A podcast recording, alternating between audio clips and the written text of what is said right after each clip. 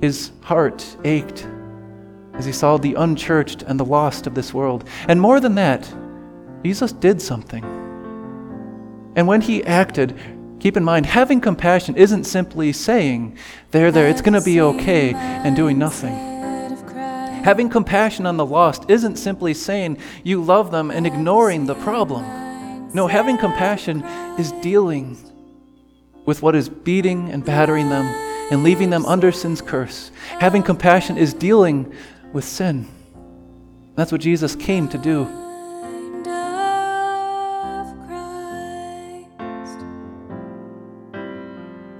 This message is from Rock of Ages Lutheran Church in Payson, Arizona. Ancient Faith for Today's World. June 18th, 2023. Matthew 9:35 to 10 verse 8. I'm guessing that we've all been there when you uncover something that's been hidden for a while, that just was able to go unnoticed. Or maybe you did notice it, but you just didn't care to look or deal with it. Maybe you've experienced that when you look underneath the couch cushions and you see those crumbs and you realize since they're red and green, they've probably been there since Christmas. Or maybe you just cover it up because you, you don't want to deal with it and you, you don't want to know. And uh, something that's hidden can just maybe stay hidden for a little bit longer. You know, people do this with a lot of things. Sometimes it's just with a small mess, but they even do it sometimes with something that's bigger. They might even do it with very important issues. That's what we see today as we look at how it was overlooked in Israel, in ancient Israel, the, the problems the people were facing. But we see how Jesus looked and he saw, he noticed a problem that could not remain hidden. And he had to respond. How does Jesus deal with the unchurched, those without a shepherd, the lost? But today we see our answers, we see how Jesus has compassion. You know, Jesus was Right about at the middle of his ministry, when John the Baptist had been thrown in prison, he went about preaching the good news of the kingdom. And Jesus traveled, it says, from town to village all across Galilee, Capernaum, Judea, Jerusalem. But as Jesus traveled, he saw something. It was something which God knew, and which Jesus, as true God, also knew full well. But now, now Jesus saw it firsthand in the flesh, he experienced how he saw the people were, it says, harassed and helpless. Maybe we could understand that idea of them being harassed and helpless as the, the people struggled with disease and illness. And yes, that was, I'm sure, part of it. But really, that was just a symptom of a, the greater issue that Jesus was concerned about. It says his heart was really broken. Jesus had compassion as he was moved deeply because of these people. And it was really a spiritual problem. The Son of God, God, had his heart breaking as he saw the people had no shepherd. Sure, the, the people, of course, had shepherds, at least people who were in authority over them, who were supposed to be shepherding them. There were the Pharisees who tried to keep the people strict to God's laws. There were the teachers of the law who were supposed to be guiding them. They had the synagogues and the synagogue rulers, and they had their Sabbaths. And yet, the people, it says, Jesus found them like sheep without a shepherd.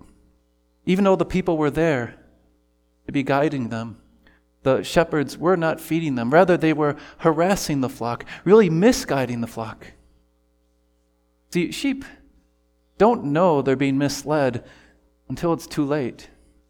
And sheep don't know that their shepherds are leading them to harm until that harm comes.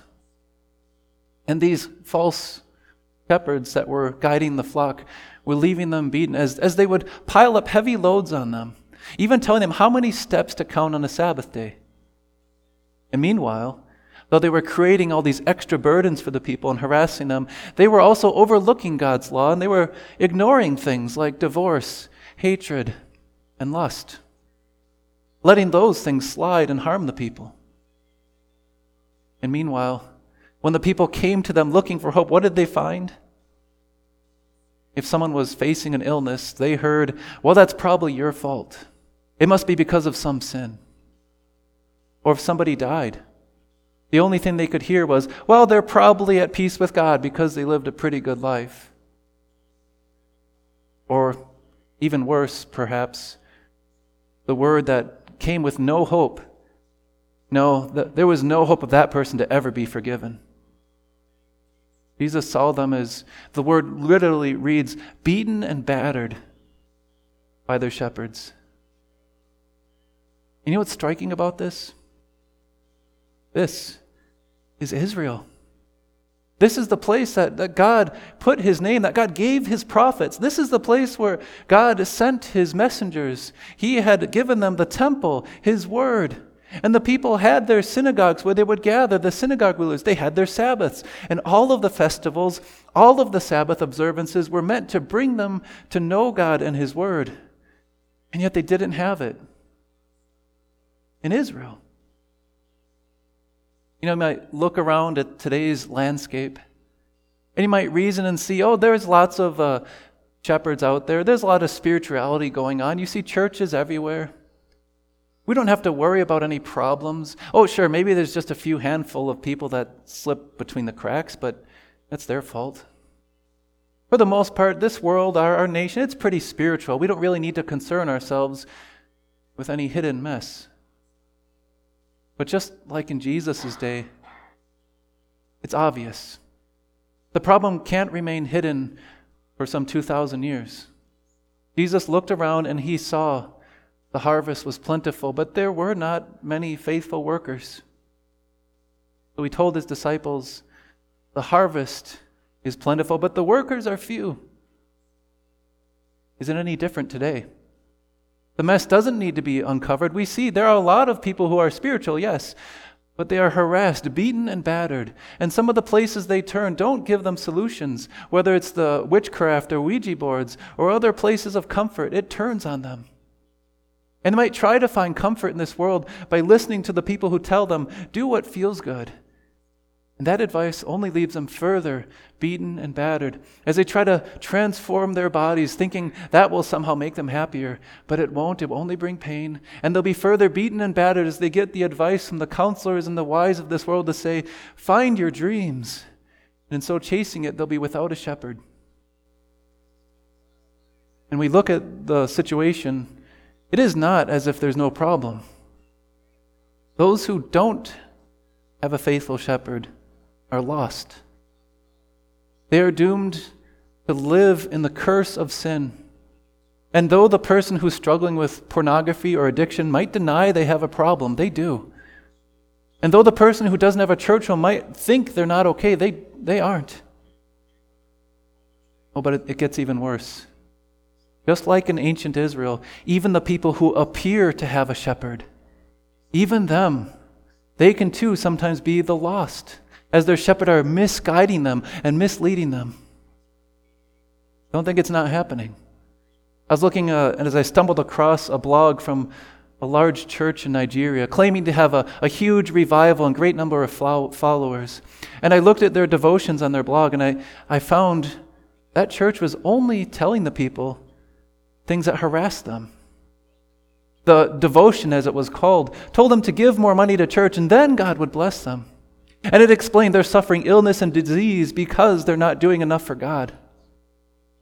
And I scanned devotion after devotion. It still kept giving this message. Finally, I got to one that said, titled, Depending Fully on God. And I thought maybe there's some hope here. But no, no mention really of forgiveness and God's grace and depending on Him in faith, but entirely give your life to God and then you'll be blessed. They were harassed. And don't think that's just in a place like Nigeria. That comes from the United States. As many churches here teach and speak of prosperity, and they ignore the law and the gospel, and they put heavy loads on people, harassed and helpless.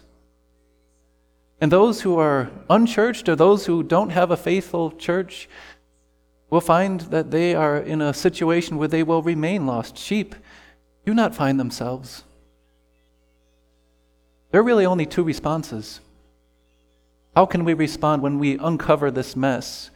that's been there since the time of the beginning of the world. When we see the situation, one response might be to simply say, well, their fault.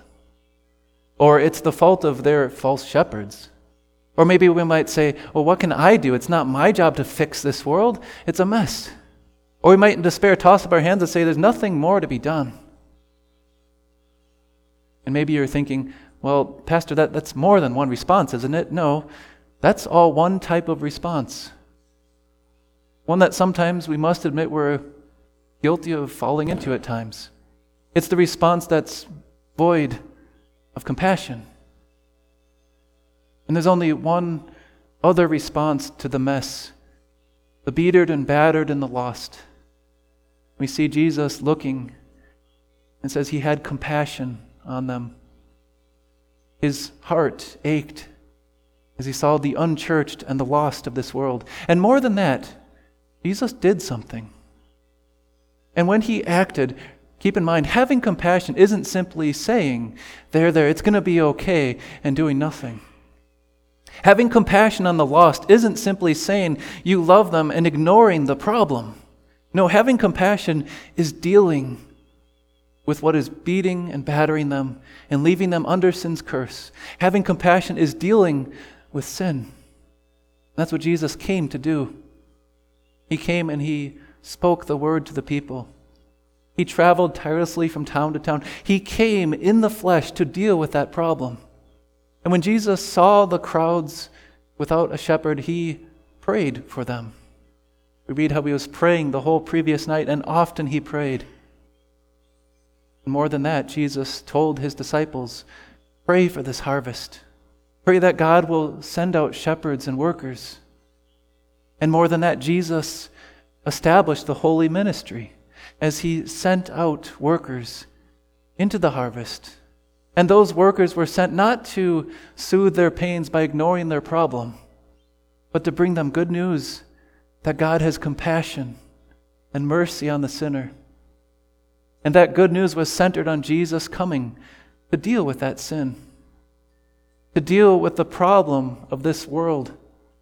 God had compassion so much that he came in the flesh and he came down to this world to deal with the problem, the curse of sin, by taking that mess, the beating and the battering on himself, taking the curse of hell and the price, that they might escape and they might be set free. And he might send his workers then to proclaim good news. Your sins are forgiven. Your sin has been taken away. And God dealt with the mess as he himself cleaned it up, covered our sin. How does Jesus deal with the unchurched? He comes, he acts. Jesus, as he walks in our place, prays and teaches us to pray for the unchurched. Let your heart break when you see someone who doesn't have the gospel. Let your heart cry out to the Lord as you pray, Lord, send workers into your harvest field. And as you, in compassion, see the lost, we see how God deals with the holy ministry, sending workers. And as the faithful shepherds go out, they point to that good shepherd, Jesus, who will guide his flock. And we see rather than leaving them battered and bruised, he gives them what matters. He gives them the compassion of God as He demonstrates compassion for the lost. Amen.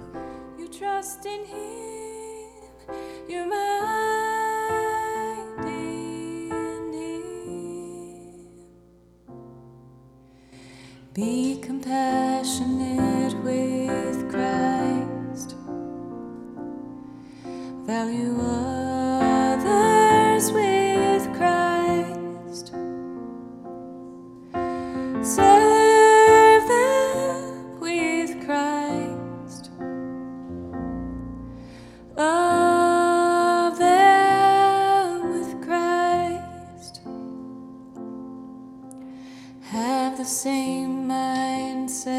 head of Christ. Have the same mindset.